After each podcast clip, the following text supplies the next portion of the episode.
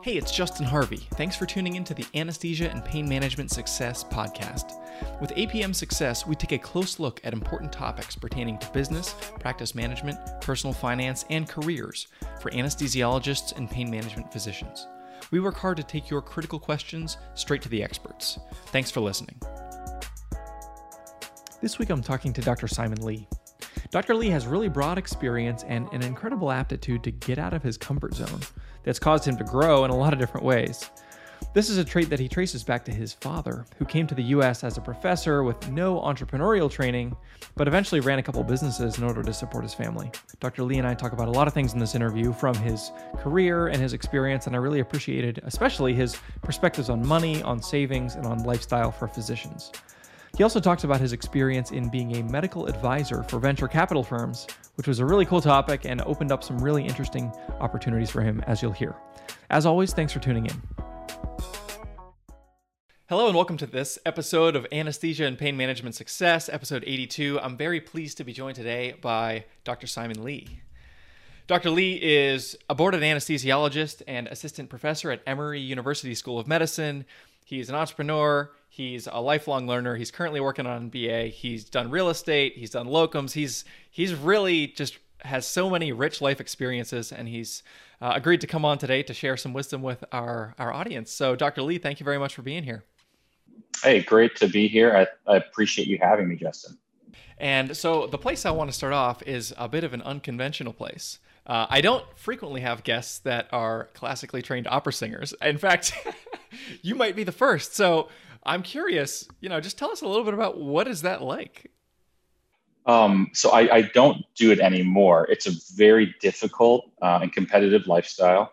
Um, I stopped singing about 10 years ago during the Great Recession when a lot of opera houses actually contra- you know, either shut down or contracted their season. So I lost multiple contracts that year. And I thought I decided just to step away, take a year off, see how I felt, and then I would jump back in after kind of you know catching my breath and recuperating a little bit. And you know, after that first year of, of taking time off, I, I, realized that my home life was better. Um, my reflux was gone. My stress level was was a lot less, and and I did miss it a lot, but I, I felt like my lifestyle um, was just so improved and and you know with the goal of having a family i just felt like it was the right time to step away and i'd gotten so many positive things from that experience that you know i didn't want to be um, too greedy or or stay in it so long that i got jaded and unhappy. And so i'm looking at your cv here and i noticed that you finished residency in uh, 2006 and so you would have been a you would have been a, a practicing attending physician at this time. Is that is that accurate? That is, and I was fortunate that I, um, you know, it, I was I went into a really good job market where there was a lot of opportunities, and I actually started off doing locums the first year out of residency because the flexibility of that that schedule fit really well with the upcoming kind of opera engagements that I had that year. Um, pretty quickly, I found a home down in South Florida where my wife was in grad school, working for what was then known as Sheridan, now is Envision. And I got to tell you, they treated me really well. They were incredibly flexible with my schedule and they made it work for me. And in turn, they got a really appreciative and enthusiastic anesthesiologist who still worked when I was in town. I still worked about 80 to 90 hours a week. So, uh, before we jumped on the call, you alluded to some of the lessons that you've learned in your operatic career that maybe in some surprising ways translated into helpful insights for being a physician. Could you share a couple of those? Yeah, I mean, you know, I was thinking about this the other day. One of the biggest things, and especially relevant today in this pandemic COVID world, is living in the moment. And I think one of the things that was the most um, most exciting and, and probably the most rewarding things about being on a stage was when you're performing live. There's no redos, there's no takebacks. It's just that moment and you go on and they say the show must go on and it's absolutely true no matter how me- how much you mess up or how how big of a flub you you you you uh, you show you still have to continue on. And it's really forcing you to live in that moment. And it's really hard to do that sometimes as a physician just as a human being when you're looking at you know your practice the way that it's you know the direction it's heading the politics within the office the reimbursement changes the hospital policies, pr- protocols that are being forced on you, a lot of those stressors you start to think about and perseverate on, and you think in the future about what's next, what's next, what's next. And we don't kind of live in the moment and just appreciate, you know, we do this amazing job where we take care of people at one of their most vulnerable moments. I know it's a cliche that you all say during your residency interviews, but it's true. Um, we do do something that's actually valuable, not in terms of money, but just in terms of a life skill and of something that you can do for society. And so I've learned to appreciate those moments where I'm in the moment. And I think the most um, the most relevant um, comparison I can make from like being on stage and performing is being in a code or being in a really bad trauma, where you cannot think too far ahead. You have to think a little bit ahead, of course, but you can't think too too far ahead. Otherwise, you get lost and you'll miss the opportunities in front of you. And so you're really living in a moment. And I think that's what's exciting about those moments in medicine where you're doing something, you're truly there and present, and then you know hopefully you get to see the results of your work. That's something I'm finding particularly helpful right now, as just for myself personally, living in the moment. You're not experiencing vicariously all of the million disasters that might happen tomorrow, but just definitionally, a million things can't all go wrong. But if you spend all of today fretting about the million things tomorrow, you're just going to live in an anxiety jail. Um, exactly. Especially with exactly. you know the headlines and political drama and COVID, all these things. This is this is only it's it's as important as it's ever been. Do you have any perform maybe any anecdotes of like stepping out onto the stage for your first big performance or any shows where you just killed it and for somebody who's never done that, I, I, you know, I was in my high school talent show back in 2006. That's the extent of my time on stage. Uh, and I'm curious from somebody who's, you know, performed at some of the highest levels, like what what is what's it like? You know, one of the things I appreciated the most was just the ensemble part of it. And so it's a lot of different people that have very different talents, at different levels of skill, come from very diverse backgrounds, but you're all centered on this one goal of putting on the, the highest quality and best show you can. And so in those moments, you know that you're working as a team and you really have to because you know a good artist or a good performer and a good colleague understands that you know the better your colleagues do the better you'll do and so you're really in an environment where you're supporting each other trying to make or trying to elevate the people around you because you know in turn that's going to elevate your performance or what you do um, you know that's probably the most magical thing about you know working in an ensemble like that and that's kind of the teamwork that sometimes we miss in medicine especially in anesthesia where it's fairly solitary um, you know, I'd say one of the highlights is is is every time I w- got on stage was a highlight. I got to be honest with you. It was what I, you know, what every performer lives for is to be on stage and then and then kind of be in that magical moments moment where you know you can kind of feel the energy off the audience, um, and then you feel the energy from your colleagues, and that builds on itself, and then all of a sudden it's over, and there's this huge um, sigh of relief, but also exhilaration, and then you also wonder like what happened the last three and a half hours uh, yeah, I'm a I'm a big fan of the arts, and uh, I I had this experience going to see what is my favorite musical, Les Mis, with a friend and on Broadway in New York, and there's just something about the live performance and the just the communication of humanity and beauty and tragedy and being bound up in that with those people who are like pouring out you know their their heart and their their soul on the stage and being able to participate that with that as an audience member it's it's just incredible. So it's it's really cool that you've been able to to do that from the stage. And even from the audience, you feed off, you know, the, the people around you. If they're really into it and really enjoying it, then it, you can feel that. And there's this electricity in the air. And that's one of the things I loved about New York City was there's a constant electricity in the air that's just a buzzing, um, buzzing energy of talent and and you know and and stress, um, but also of uh, you know, of people really going out there and trying to make something happen. And it's really just an amazing place to, to either witness or, or to live in the, in the arts. Yeah. So it's clear, uh, Dr. Lee, that you are a bit of a renaissance man, the little bit of time that we've known each other and have diverse interests. And uh, take us through maybe a couple other of your endeavors outside of clinical medicine that are, are things that have your attention right now. Yeah, and so um, it, my, my journey has kind of been all over the place. You'd, you'd see me and say, I'm, I'm as generalist as a generalist can be. You know, I've, I've, I've been, you know, I've been advised so many times to really just find a, a really small niche and just dive right into it. And I wanted to do that because that would make life easier in so many ways, but it's just not really part of my personality. So I consider myself a lifelong learner. Um, I'm finishing up my MBA at Emory um, in the spring, and that was because someone was gracious. My boss was gracious enough to give me that opportunity and support me. Um, I've been kind of on this raft that's allowed the river to take me wherever it goes. I've had some control, but for the most part, I've just been more of a, of a participant. Um, some of the things you know that we've talked about that I've done. Um, so I've, I've invested in real estate, so I still have a pretty active portfolio, and and constantly looking to expand that in different ways and evolve that part of my my um, portfolio. Um, I had a agency or a staffing agency um, at one point. I had a dental sedation business at one point. Um, and I've also been an angel investor as well as an advisor to several startups.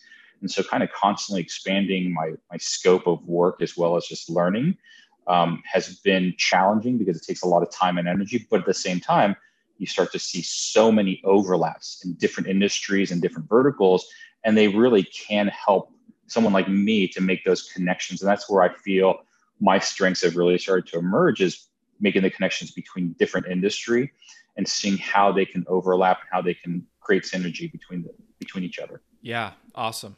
And uh, you know, with these diverse interests and aptitudes, uh, it's interesting because I think you know, and I want to zoom in on a couple of these in a minute. But there's an underlying sort of way that you see the world, and we were talking before this about uh, you know just a client commu- uh, situation that I had where a, a physician was a little bit financially pinched and overextended, and uh, I know that personal finance and understanding, like having a solid financial foundation, is something that's important to you. And I, you know, these all sort of play into that. Having different interests that are all going to pay you at the same time, it creates a lot of stability and a lot of resilience in times of craziness. Um, so tell me a little bit about your own personal philosophies about money and finance and building wealth, and how has your journey unfolded?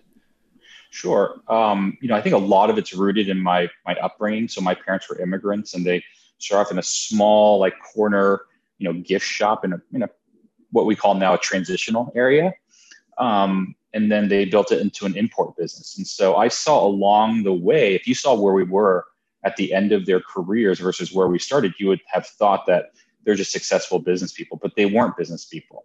They had zero background in it except the the goal was to survive and to create a life for their kids that would allow them to not have to do the things that they did to make money. Um, so one of the most powerful lessons I took from my upbringing was that nothing's guaranteed, no matter who you are. So my dad had a very high, um, high, high, highly regarded profession in Korea. He was a professor, and he came here and he was qualified for nothing. So he had, he had to be a welder at one point. Then he owned a small gift shop, things that don't necessarily require any education, but he was an incredibly educated person. So nothing's guaranteed, no matter what degree you have or title you get. And those are just those are you know those are fairly superficial. You know, I appreciate the MD, and in the future, I'll appreciate the MBA that I have, but that does not necessarily make me um, make me someone who has it doesn't guarantee me anything in life. And so I have to earn you know and so when i think about the philosophy around money um, i see it the same way. When coming out of residency you get this huge jump in salary and it's awesome. Like all of a sudden you're like i'm rich right? But you know you can you can easily not be rich. Um, you know you, we fit into the house that we buy. So you go from a one bedroom apartment to a five bedroom house and within two years all the closets are full and you need more space. So it's easy to expand into the space or into the salary that you receive but you have to be you have to keep it in the back of your mind that things can change at any moment. If you know again 2020 is a year where things changed a lot for people. You know the financial relationship they had with their group or with their hospital certainly was either challenged or dramatically altered. Um, and that's probably going to be more of a norm for for folks in healthcare in the future because it is a quickly changing industry.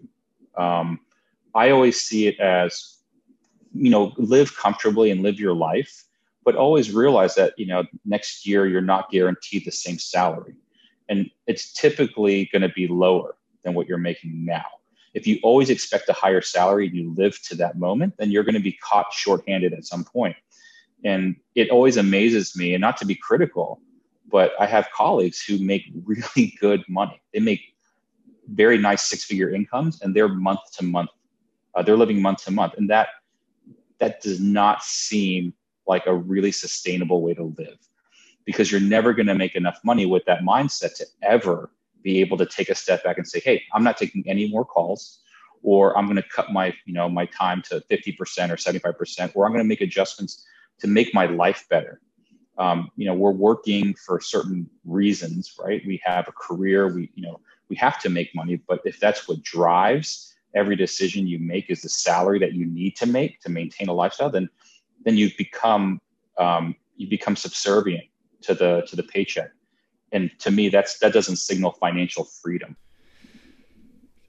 Couldn't agree more. And uh, I think, especially in this era of you know shrinking reimbursement, which we've talked about a lot on the show, and 10% year-over-year cuts from CMS as far as Medicare reimbursement to anesthesiology, as well as the at the the micro level, um, any practice or any hospital or any department could experience some sort of shock that could have employment implications for any individual physician. Having that margin is it just gives you this mental um, it just it makes your life less stressful. I try to say how do we build our lives for the least stress possible? I do that for myself and for my clients and it's like we, we make enough we have enough we can build intentionally so that we don't have to stress if we do that then as you noted we'll expand to sort of fill the box we build for ourselves. And if that box is too big then we lose our job and then three things happen all at once then you're very very stressed. And everyone i can prevent from being that stressed i definitely want to try to. Have you had any like times of financial stress or you know was the, is this early impression that you got from your parents this early example has that been just like a, a lifelong hardwired always leaving big margin in your life in that way yeah i've, I've always been a little bit more fiscally conservative um, there was a period in my life. Um, so when I first finished residency, um, one of the things I did is I lived like I was a resident for the next essentially four years. So I, I, I paid about the same amount of rent wherever I went. I didn't buy a nice car. Um, I didn't, you know, spend a lot on like watches or you know or things like that. I did spend more on vacations, and I enjoyed that part. But I was making a lot more money, obviously, um, but just not spending that much more. And so um, I, I, saved up a lot of, of just cash and, and invested a little bit in the market, things like that. But um, what that allowed me to do was to then be pretty risky because I understood that I have a certain income flow that I could depend on most of the time. Doing locums is not necessarily the most stable job. And so you kind of learn to live with no paycheck for two weeks or for a month if you have to. And that's kind of what got me into real estate investing is in 2010, I saw all around me, I was living in South Florida. I saw all around me kind of the devastation of the real estate market unfold. Um, I saw an opportunity to start investing. And so I literally took every single penny I had and invest, started investing into real estate. And I even borrowed money from people I knew and said, I'll be able to pay you back in six months or 12 months, you know, friends and family. And I borrowed money. I just bought very aggressively, super high risk profile understanding that every single investment, I just chalked it up to zero dollars in five years. I said they're all going to fail, but these are worth it. And so, fortunately, the timing was good, and the investments turned out to be to be pretty successful, and that actually paved the way for future financial success um, and gave me a lot of freedom. There's an excellent principle I want to point out here, which uh, Warren Buffett famously said: "Be fearful when others are greedy." And greedy when others are fearful. And you think about sort of the economic cycle back then, 2006, 2007, real estate was at the sky high. Uh, they had these things they called ninja loans, which is no income, no job application, which is you can just come in off the street and not have anything, and they would give you 100% or 105% of a mortgage to buy a property. Whenever that's happening, that means there's a dislocation in the market and stuff's about to hit the fan. That was what was happening in 06 and 07. So you perceived that. You saw in 2008 when everyone's freaking out to March 7th, 2009, which is the bottom of the equity market. You're seeing this thing unfold where all of a sudden everyone is fearful. Is this the end of capitalism? Uh, everyone's selling, selling, selling at the same time. Nobody can sell because of that this phenomenon of the crowded movie theater with one exit door and somebody yells fire. Like we can't all get out. Um, and so that was a great opportunity to do what you just described So this is well before the MBA. Clearly, you have some business acumen even early on to, to perceive these types of trends. Well, I also understand. I think the most important thing is to understand your own risk profile. At that time, you know, I had a girlfriend um, who, you know, she was in school, so she had grad school loans, so she could live off of that if she needed to, and I could, you know, mooch off of her if I had no money. I had no kids, and I had paid off all my student loan debt very aggressively in the first two years post training, and so I didn't have a lot hanging over my head. Worst case scenario, I lose everything, and maybe I have to sleep in my car for a couple months um, but I can do that, and I, I get one locums gig for two weeks, and I'm all set again. I can go back into an apartment, you know, start over. And so that was that was the bottom for me. Was like I can I can always bounce back from a total loss at that point in my life. Now with two kids, would would never dream of being that aggressive. But that was the right time for me to do it, and I understood that I was willing to risk everything because I was okay living with the consequences of that now I'm not willing to risk as much because I'm not willing to live with the downside. And so that's how I I kind of balance my my risk appetite at different parts of my life. And I think it's something that if you can get a really good understanding of yourself early on, then it'll serve you very, very well. Couldn't agree more. Let's talk about the locums scene because this is really interesting to me. We've had uh, guests in the past who have either done locums as physicians or work for staffing companies, and I, I think this is really interesting. Um, I've even we've had most recently Dr. Alap Shah out in Southern California who uh, has talked about contracting with hospitals with a locums company and how it's very difficult for independent locums companies to exist because hospitals will basically screw you over uh, or say, "Oh, sorry, like we can't pay you the, you know, the." Um, the subsidies are too high. We didn't realize we did the math wrong. We're going to kick it to legal and maybe we'll pay you in six months if our lawyers give us the green light. And as a business owner, obviously, that doesn't work. So tell me about um, your experience as a, as a locums physician yourself and then ultimately getting into the staffing business and, and how that's unfolded. Yeah. So, you know, I did the locums thing as a physician out of a necessity and convenience, which I think is how probably most people enter that market. And I found it to be a really positive experience. I got to work in a few different environments, very, very small town to, you know, mid-sized cities in different states that I never would have probably ever spent significant time in. Um, I met some some really talented people. You know, it you know coming from you know a big name residency program, I thought you know only the best people are in academics at big you know Ivy League institutions. And I I remember working with a surgeon in I can't, can't remember the name of the town in Indiana or someplace like that. It was a tiny town, but one of the best surgeons I've ever worked with. And I thought he, and to this day, and I thought he was phenomenal. And he was in this very small town, but he had his reasons for being there. And so it taught me not to judge a book by its cover or, or to take too much credence in terms of a title, right? Or in terms of a label that we put on, on ourselves.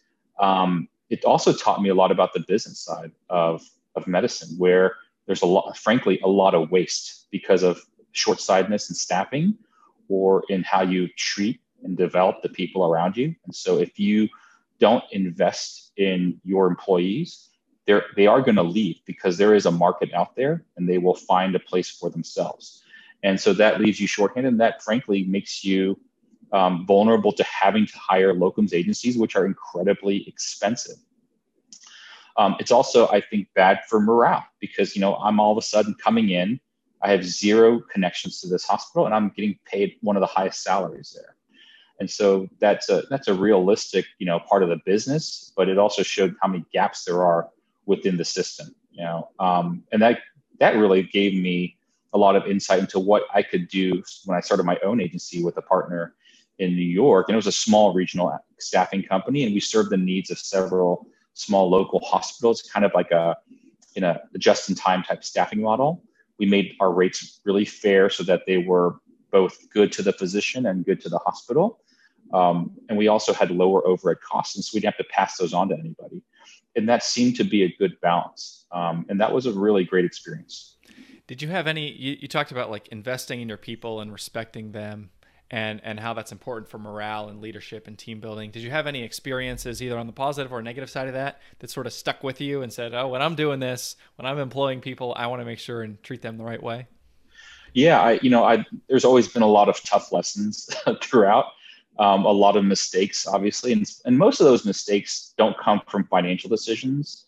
uh, at least for me, they've come from my relationships. And so learning, um, learning about people, you know, when you're, you know, when you're in med school and I went straight from high school to this, you know, six year program. And so I came out really immature, not very wise to the world. And honestly, I didn't have a good lens on a lot of different types of people because I was essentially siloed into a very narrow group of, of people that were pretty similar to me um, it taught me that there's a lot of different personalities out there. There's a lot of things that you have to consider. And, you know, we call it emotional intelligence now, but it's really just like, how do you understand or how do you read the people around you and, and try to get to the root of what drives them and what's important to them? And that's one of the things I never asked before when I worked with people was like, you know, what's most important to them? Because I kind of assumed it was what was most important to me and we were all on the same page and I was dead wrong. And I've had to learn that the hard way multiple times um, even you know as recently as a few years ago when I was uh, the division chief for our ambulatory uh, surgical division at Emory. Really hard lessons learned there, but again, that's kind of what life is about: is learning and and kind of evolving and growing, and and that just makes you a, a better person, and, and probably you know gives you a much nicer lens to see the world through. Totally. Did you have a moment when you were, uh, you know, employed with a staffing company or locums agency, and you said, you know what? I can do this. Let's try to. How, how did you get from you know that being that doctor to being somebody who's trying to build that infrastructure? Yeah, I mean, so one of the things that becomes very apparent, and is it's a you know staffing agencies are a sales job for the people who run them. So they sell me on themselves as a great partner that's going to take care of me, meet my needs, put me in great situations, and they sell themselves to the hospitals as someone who's going to find an amazing doctor to come in, take care of all their needs, fit in, you know, seamlessly. And all it takes is a lot of money. and, and, and pretty quickly you find out that it is just, it's, you know, my experiences were that a lot of those relationships were incredibly superficial and didn't satisfy either party. Um, I knew what I could deliver and I, I knew what um, the hospital expected of me. And so I could maintain that relationship in a, in a good way. And I did that successfully. But on the locum side, I found that there was a lot of um, unhappiness on the hospital or the payer side with their relationship and what they got, as well as you know on the client side, which I consider myself a client in that role. You know, the communication, you know, being paid on time, um, some of those those you know all HR issues were were just very poor, and so that really compelled me to say this can be done better. And I think there's much smarter and brighter people out there doing this in meaningful ways using digital, um, you know, using technology. And I think that will actually be the trend in the future because it's such a fragmented um, and an outdated uh, marketplace. Yeah. Uh, I, I, really like the locums option as a mechanism for sort of ancillary wealth building for anesthesiologists. And I, I think one thing that I always try to encourage people to do is when you're looking at a contract, like make sure that you've got flexibility to do some other types of things. Like you're a perfect example, Dr. Lee. Like everything you just listed off, the staffing company, the um, uh, real estate stuff, dental anesthesia, startup stuff. I mean, in order to do these things, which are all they start small, but they grow to be a very meaningful part of your your income eventually. They uh, they need to be permitted by whoever you're working for. And you've been at Emory now for seven years, and presumably a lot of this stuff has happened during that time. And you clearly have an engagement with them that allows you to, if you're fulfilling your duties with them, you can do some other fun stuff too. So yeah, I mean, it's a lot of, um, you know, I know that when I'm as an anesthesiologist, I get paid for coming in, physically coming in and doing work, you know, pushing drugs, intubating, things like that. I don't get paid to just exist, right? Whereas the beauty of, of business and the beauty of these passive investments like real estate is I may not have thought about a certain property for six months, but I've still collected a rent check on it. You know, there are moments of, of more intense engagement, but that's way less per kind of dollar earned or per hour earned that than you would have in any any medical field. And so, you know, I break down my time and, and my and what I value in terms of, of business decisions based on that kind of hourly rate. What does this cost me every year in terms of time and effort, and what is the payout? And if those numbers align pretty nicely and are superior to what I could do, you know, as an anesthesiologist, then then it's a good investment in my book. And that kind of is why I also do some of the um, you know um, you know legal legal work as well, the medical legal work. Yeah, let's talk about that for just a minute, and then we'll transition to the startup side of things. Uh, tell me a little bit about your current medical legal and, and even experiences that you've had. And if somebody's interested in kind of getting into that, especially as an anesthesiologist, how would you kind of counsel them and describe the lay of the land? Yeah, I, mean, I think um, being part of Emory certainly helped. I was just kind of found by someone who was scouring websites, and I, I found that's what they do is they scour typically academic um, departmental websites to see who specializes in what they need. And that's kind of how I got my start. I asked a couple colleagues who who'd done this before that were similar to me and asked them what they charged, and they told me their rates and they told me the range. And I just kind of picked something right in the middle because I felt like you know I was probably somewhere right in the middle. Um, it's been a great experience. It's given me a great, you know, a much deeper appreciation for some of the intricacies of the medical legal world, especially how you know you know, we, we look at our risk, our risk person in our hospital as kind of a thorn in our side, but they really are protecting us from a lot of unseen forces at play. And I do a, a pretty equal amount of plaintiff and defendant cases. Um, I try to stay as neutral as possible. And so my my one rule is don't tell me what side you're on before you talk about the case. I'll tell you what I think, and then we can we can figure out if I am going to help, if I'm going to be uh, useful to you, or if I'm going to be actually, um, you know, not so useful to you. Um, and and it's been it's been a really it's been a good experience not just for the money aspect of it but in terms of also feeling like this is another way that the skill set that i took a long time to develop can actually help people. So when i'm involved in the case it has to be something i believe in and i truly can say with with pure conscience that i i believe what i'm saying and that this is what i believe um, you know should be heard by by a jury um, and that helps either the patient or the physician who maybe I feel has been put into a position that's not not right. If somebody's interested in doing this and uh, maybe doesn't get selected by that person out there working for a lawyer scouring websites, is there a way that they can perhaps try to introduce themselves to someone? Yeah, I th- there are some. I haven't engaged any, but I know there are some websites out there that um, match physicians with um, with law firms that have a, a, specific need. And I think once you start to do the work, you'll find out if you like it or not. And then you'll also find out if you're the right type of person for it. So um, a lot of now all of my my work comes from referrals from from other attorneys who have worked with me in the past, or you know, actually, ironically, or have been in the a deposition on the opposing side, um, and then and then contacted me um, for for for work. So um, it's it's uh, it's again about relationships and just treating you know just having having respect for the process. So being respectful of the law being respectful of the patient involved because you know this is their lively this is their life we're talking about as well as just being respectful to both sides of the uh, of the, of the legal team. Makes sense. Um, let's transition and talk a little bit about like the startup venture capital stuff that you've got going on. So maybe briefly describe what that looks like in your life right now, and then we can zoom in on a couple of the different things. Yeah, so I've I've done some angel investing in the past. Most of them have been incredibly poor decisions, and so those have been expensive lessons to learn. Um, but each of them taught me something very important, as as most most. You could think of it as an add-on to the MBA, perhaps. yeah, it was more expensive than the MBA, but yeah. Um, so I've always been an entrepreneur, as you know, as we talked about, and um, this was just another way to invest in people that I saw were talented and had ideas that resonated with me, frankly.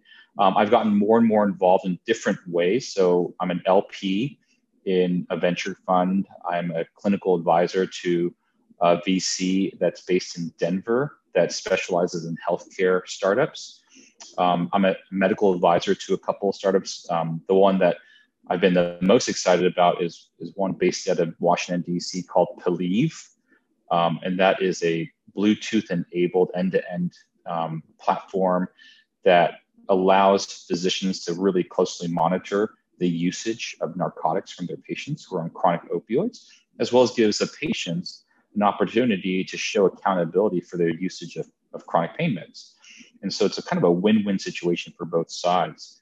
And that's been something that I've been been I've been working with this team. I, I believe in in what they're doing, and I I believe it has actually really high value for our patients. I, I really like the Pilleve work specifically, and I want to come back to that in a minute. But before we do, let's talk about you used a couple terms there. I want to make sure that everyone listening understands what we're talking about. So you said I'm an LP and I'm a medical advisor to other startups. And talk about what does it mean to be a limited partner in some kind of venture? How is that structured legally? Who are the other partners? Why do you do something like that? And what are you expecting to get out of it as an investor? So specifically for venture capital and LP, um, is it called a limited partner, and they are essentially investors into the fund. So a venture capital firm will create a fund that has a certain thesis around um, what kind of companies they are going to invest in, how big of a check they want to write, you know, what geographic location or what kind of mix of founder or, or, or advisory board that they want to see on these teams that they invest in. And so they have this investment thesis that they center around. Um, I I essentially am part of that fund because I invest in it along with other other folks and, and also some institutions. And then there, you know, and then you you depend on the general partner or the people leading this fund to invest in good startups that eventually will either be acquired or go public. And then when that happens, then obviously you have you own a certain percentage of that company, and so you get paid, um, you know, or you get rewarded for your investment in that company at the earlier stages.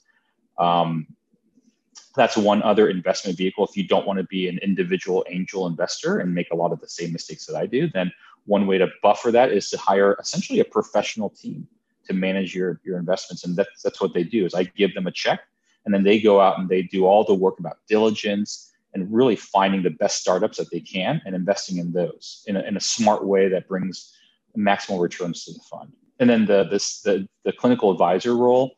Um, so that's one that's a, that's a role that's um, that can be very different depending on the startup. But essentially, for someone like like me, so a physician by training, they're they're depending on me to come and give them um, my insight or my advice on some of the scientific or medical aspects of their either their device or their technology or you know, whatever idea that they're working on and bring bring my breadth of knowledge and experience to them so that that helps them to understand where their market strat where their, their strategy or where their where their technology may be going in, in a direction that's not going to fit into the overall market.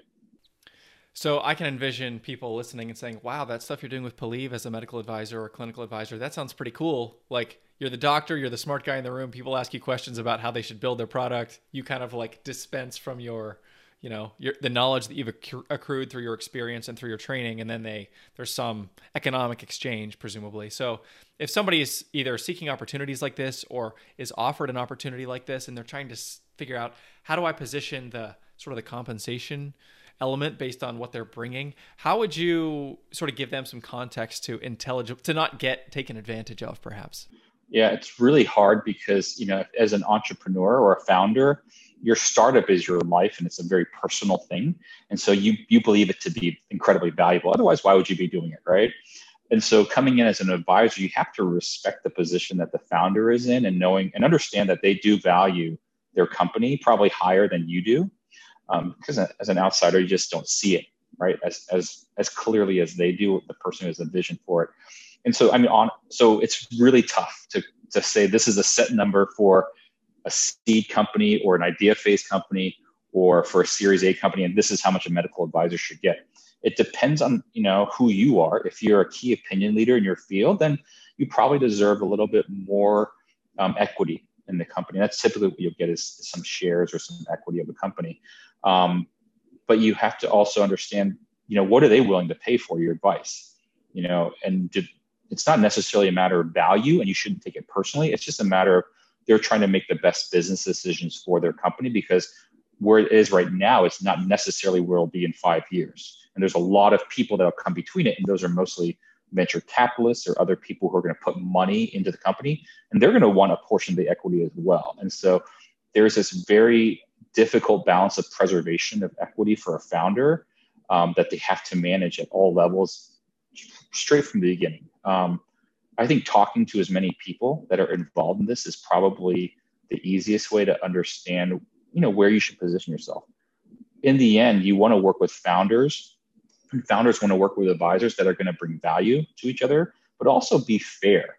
You don't want to win. There's no, you know, if you if you get if you get 25% of a company just for being an advisor, you maybe have won, but you've also handicapped this company that it probably won't be successful.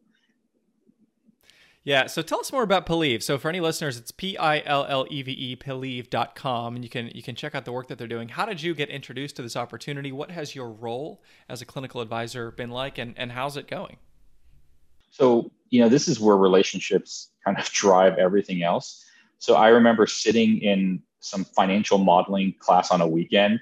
I sat next to this undergrad because uh, we both had MacBooks and just kind of struck up a conversation and um, kept in touch. He had his own startup and you know, I, I talked to him several times, and, and then one day he emailed me with his, you know, and CC'd his friend who's the CEO and, and co-founder of his company, Yosef, and said, "Hey, Simon has been really helpful. Think you guys would get along. Just connecting you."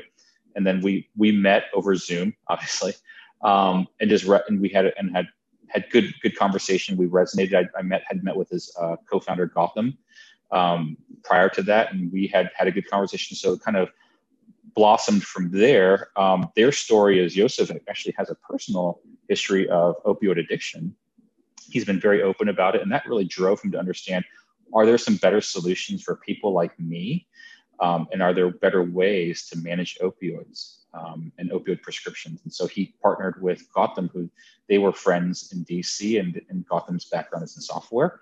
And they created this device. They're on their second or third version now and it's been I, I, think it's a really exciting technology it's something that i think can really bring value to to the physician who's prescribing the medication as well as to the patient who's who's who's taking a chronic opioid essentially every time you take a pain pill you have to just log into your app with your thumbprint. You say what your pain score is and then you say give me a pill. It gives you a pill and it just keeps track of the timestamps it so it knows exactly when you took it. It knows exactly what your pain score was. You can add any other comments about you know your your the moment in time that you're taking this pill if you want to for data processes. The pay, the physician actually gets a dashboard. They can see every single patient on this platform and say how much are they taking in terms of pain medication are they adhering to the prescribing patterns that i've, I've you know I've, I've recommended or are they kind of falling off? Are they taking more or less? Are they going to run out you know 15 days early um, or are they going to have like a lot of excess? And so i can adjust my prescribing patterns based on the data i'm receiving as well as bill for remote patient monitoring. Um, one of the exciting things they found is that patients who are using this platform actually report on higher on average higher pain scores their pain is actually going up but their usage of opioids has actually gone down and so there's there's this aspect of um, maybe accountability or awareness about their pain that maybe is actually kind of healing. And so they knowing that they they are identifying and putting a label on their pain helps them to manage it better from a mental health standpoint. And so this may give some insight into addiction or what they're hoping is to potentially create um, patterns or recognition so they can understand is someone at risk for addiction is someone starting to display usage behavior that signals that there might be, need to be an intervention or discussion. And so, as far as the product itself, it sounds like it's a combination of there's like some hardware, and then there's also like a software, maybe an app for the phone, or how, how does that work? Exactly.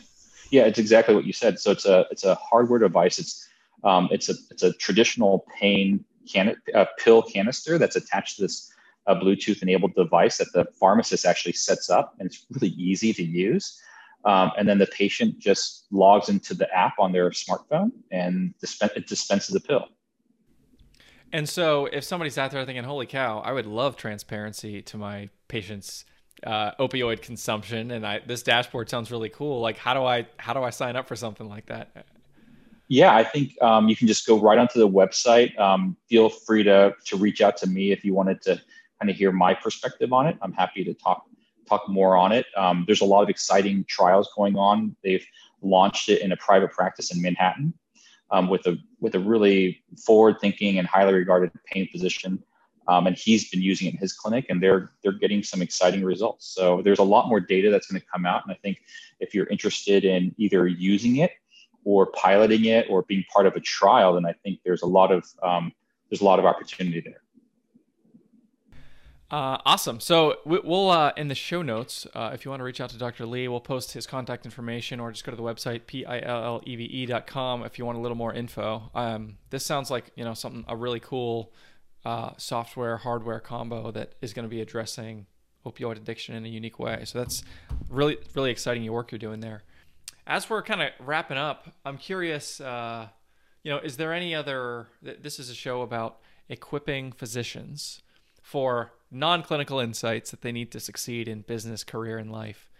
You're a guy who has done exceptionally, not only clinically, but also in all these other non clinical pursuits. What other sort of words of wisdom or perspective would you bring for somebody who, you know, they've got the med school thing down, they've got the residency, they got all the A's, they passed all the clinical hurdles, but they're just looking for some that additional bit of wisdom from somebody who's really walked the walk very well? I think probably the most important thing for me, and, and when I talk to some of the residents, is really just understand your relationship with money. Just know who are, you know, and be really, I think you have to be really honest with yourself. Like, what does money actually mean to you? How important is it? And if it is important, then you have to think about, you know, your risk profile, um, what your goals are. I think you, you know, as a, a financial planner is, um, is someone that you, you should talk to to really put on paper um, in, a, in a more, you know, kind of non-emotional way what you're looking to do. Put numbers down and then figure out a pathway to get to those numbers. And if that means like you know going from academics to private practice that's one pathway. Or if that means becoming a passive investor in other things then that's another pathway. But you know one of the things i think that physicians forget is that we're really really good at medicine like we know more about the human body and we know more about our specialty than anybody else in the world. But when it comes to a lot of other things, we are not that bright. And so um, some of the dumbest money and investments comes from physicians because they frankly don't ask questions. And it's not because they don't want to know, it's just because they don't know what to ask, because that's not what we do.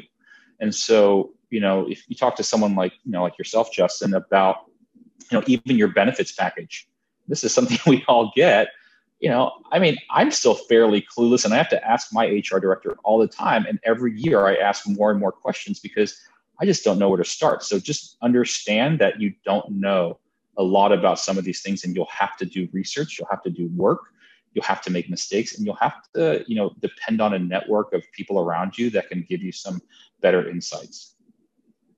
Awesome. Couldn't have said it better myself. Well, Dr. Simon Lee, thank you very much for joining us this week on another episode of APM Success. I, I appreciate you having me. Thank you so much. If you liked what you heard this week, head on over to apmsuccess.com, where you can find more content and free resources to help you build a successful career in anesthesia and pain management. If you wanted to leave a review in iTunes, I'd also really appreciate it. Thanks for using some of your valuable time to join me today on APM Success.